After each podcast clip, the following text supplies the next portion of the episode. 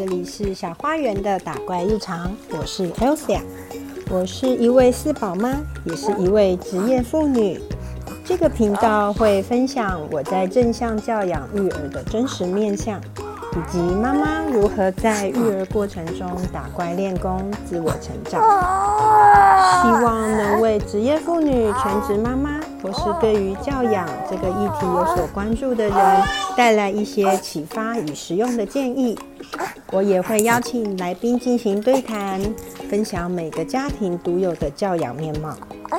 如果你听到了小孩的声音，这个就是我的日常。节目开始前，欢迎你订阅我的频道，让为了家庭而努力的我们一起闯关打怪吧。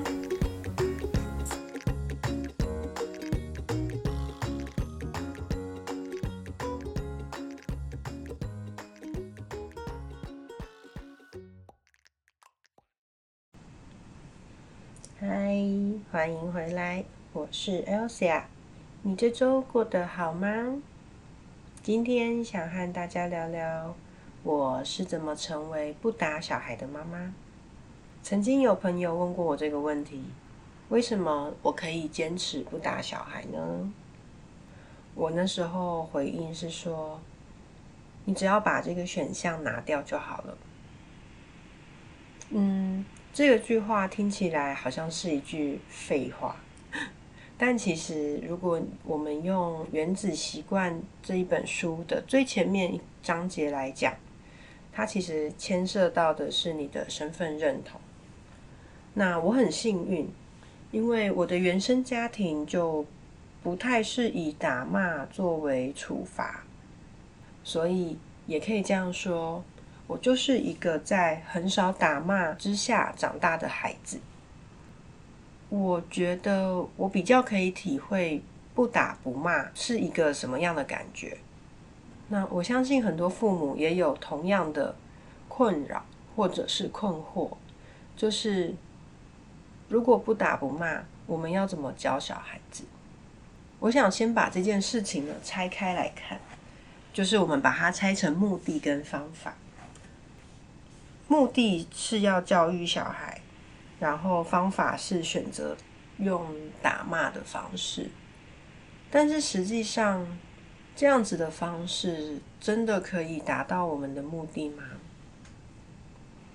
嗯，我想不管大人还是小孩哦，在生气的时候都会很想动手动脚，就是我们观察小朋友啊，生气的时候。很容易尖叫啊、踢呀，然后手在那边挥来挥去。其实这就是因为愤怒的这个情绪，它就是一种动能，会让你就是想要动手动脚。那大人其实也是，只是很奇怪啊。当大人面对的对象是大人的时候，他就可以压住这个冲动。但如果今天面对的是小孩，就会忍不住。我觉得大人口中所说的“我打你是为了你好”，有很大一部分，它是一张包装纸，就是我们把真正的目的包裹起来了。那真正的目的是什么？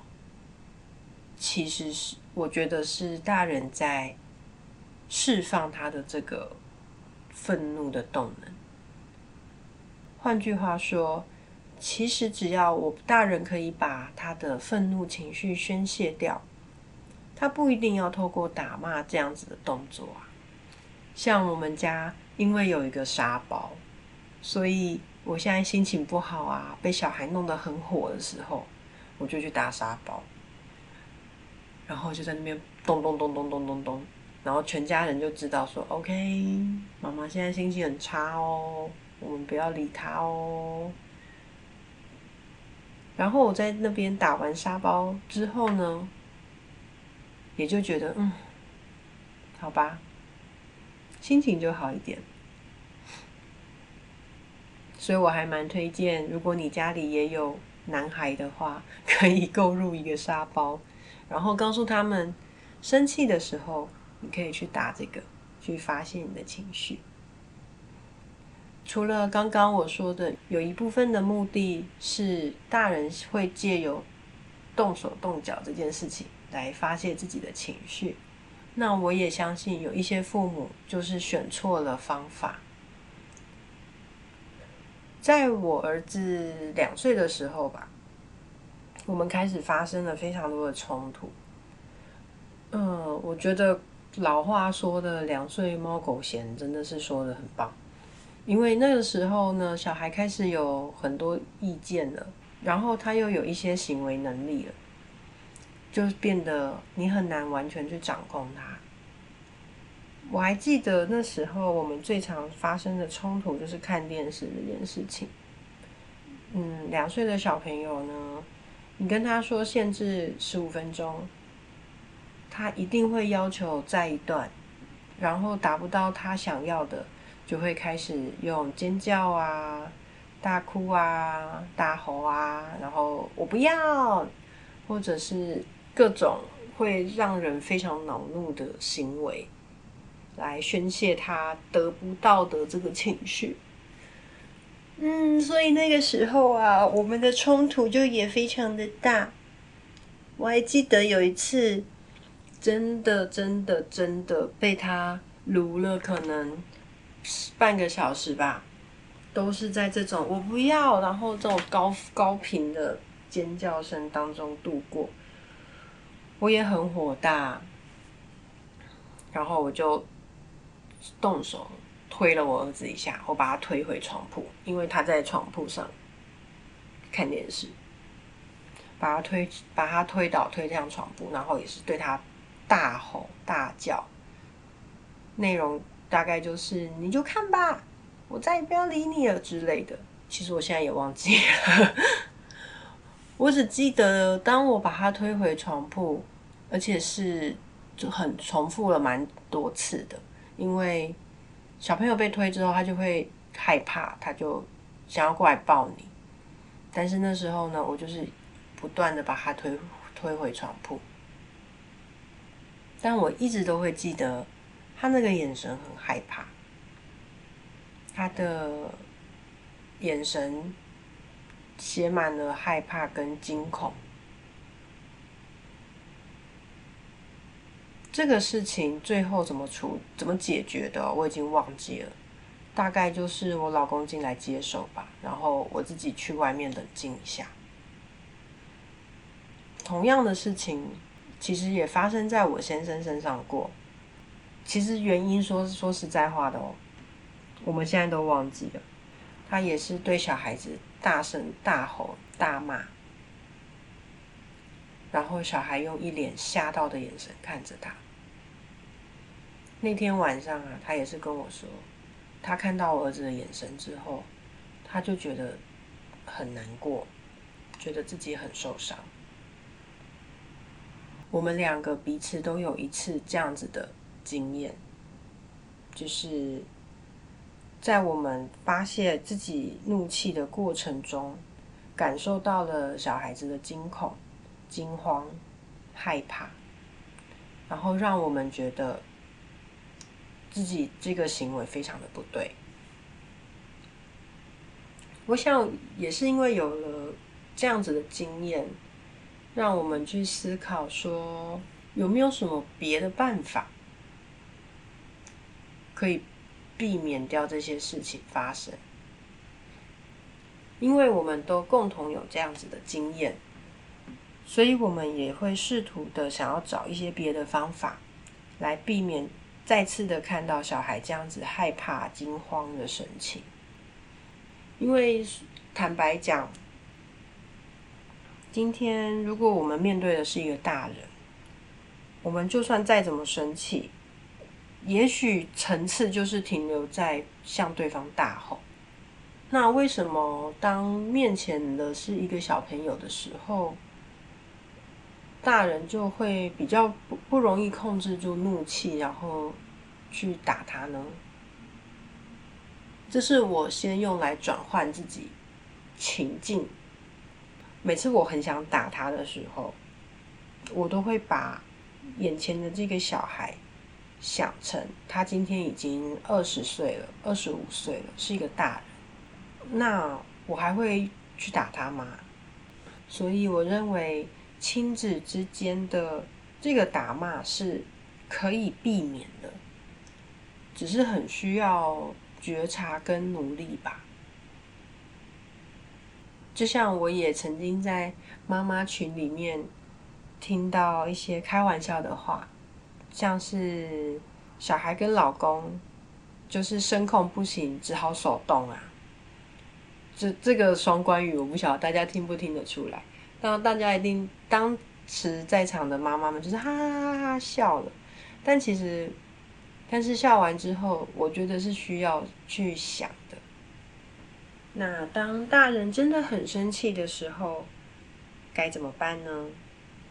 不管是自己一个人转换一下空间，去冷静一下也好，或者是就像我们家一样，把一个沙包，你去打打沙包，这样也好。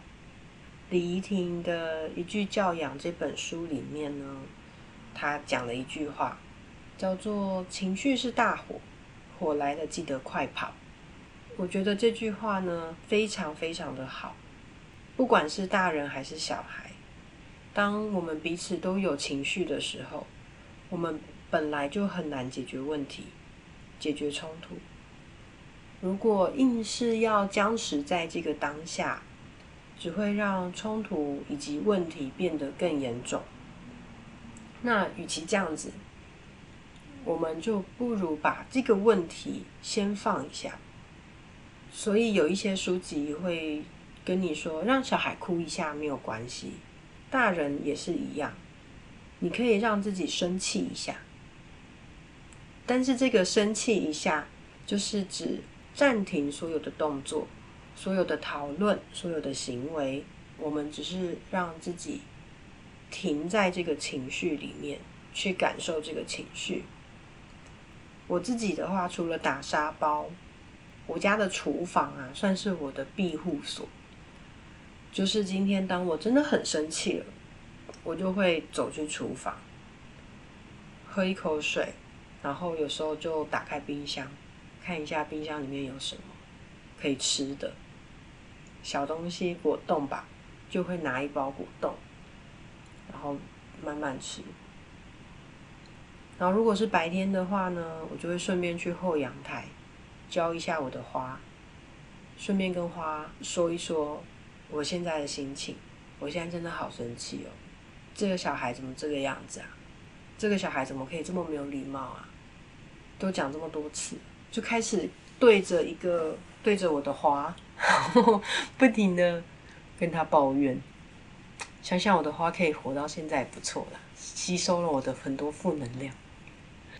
然后通常这个事情过了十来分钟之后呢，小孩在家里啊，他也不会，他可能也是在客厅哭啊，或者是怎么样。就经过这个十几分钟之后，我们彼此都比较冷静了，我们再回过头去解决这个问题，或者是去讨论这个冲突。那如果说十几分钟过了，你还是很不想讨论，小孩也还是很欢，那就把它放着吧。嗯，说真的，如果我们要用亲子沟通，用沟通这两个字，就代表一定会有退让跟前进的空间。那这个空间不见得永远都是孩子退让，有的时候也是大人要退让。这样才是一个合理的沟通的过程。如果这个沟通的场景永远都是父母说了什么，小孩必须照做，那这个过程并不叫沟通，这个过程可能叫做命令。同样的，我相信也有一些大人为什么会使用打骂这个方法，是觉得说孩子必须要在这件事情上学到一些教训。他们做错了事情就要受到惩罚，这个心态其实我也可以理解，只是我还是想要再次的请大家回到这个打骂的场景里面去，就是当下呢，大人的情绪如何？嗯，通常大人都是在一个愤怒的状态下去打骂孩子。那在大人这样情绪这么不稳定的状况，就不要说不稳定，至少愤怒就是一个很波动性的，然后很高涨的情绪下所做的惩罚，真的合乎理智吗？会不会有可能在愤怒之下就下手没有了轻重呢？一定有人会说不会，我都控制的很好，但是。不能否认的是，大人在生气底下，有时候不管是力道或者是讲话，都很容易失去分寸。那这个时候的惩罚真的有意义吗？还是其实这个惩罚也只是一一张包装纸，只是包裹了大人想要宣泄情绪的这个目的呢？那再来就是这个惩罚。为什么要给予孩子惩罚呢？今天的这一集，我觉得分享的东西有一点，还是有一点混乱。嗯，我知道很多大人选择打骂，是因为他们只知道这一种方法。但是我也很想要请大家先放下这个方法，尝试用别的方法试试看。我有一个朋友。大概五五月多的时候吧，我们一起吃饭。上他在四月多三四月的时候确诊，然后发了高烧，烧完之后，他突然觉得他不可以再打小孩了，然后他也真的就没有再打。他说他得到了一个很棒的礼物，就是孩子不再因为担心受到惩罚。不敢把事情告诉他。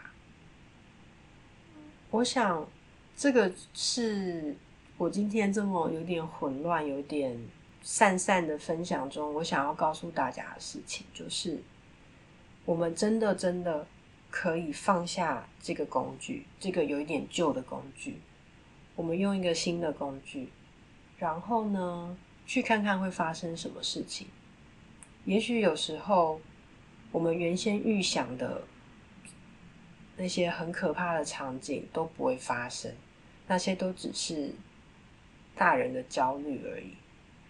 实际上，当我们放下打骂，我们向孩子展现父母也是可以调整情绪这一面之后，孩子会知道你的改变，而且他会更乐意的分享他的生活、他的想法告诉你。我想。这是一个非常非常棒的礼物，你会得到这个孩子对你无条件的信任。今天这一集真的讲的有一点散，有一点不晓得怎么说，但总之这就是今天我想要讲的事情。那就谢谢大家的收听，我们下个礼拜再见喽，拜拜！喜欢今天的节目吗？邀请你在 Apple Podcast 和 Spotify 给我五星好评，感谢你的支持。如果你有什么想听的主题，或是对于内容有任何感想，欢迎使用电子信箱让我知道。以上资讯都在节目资讯栏中附有连结。我们下次再见。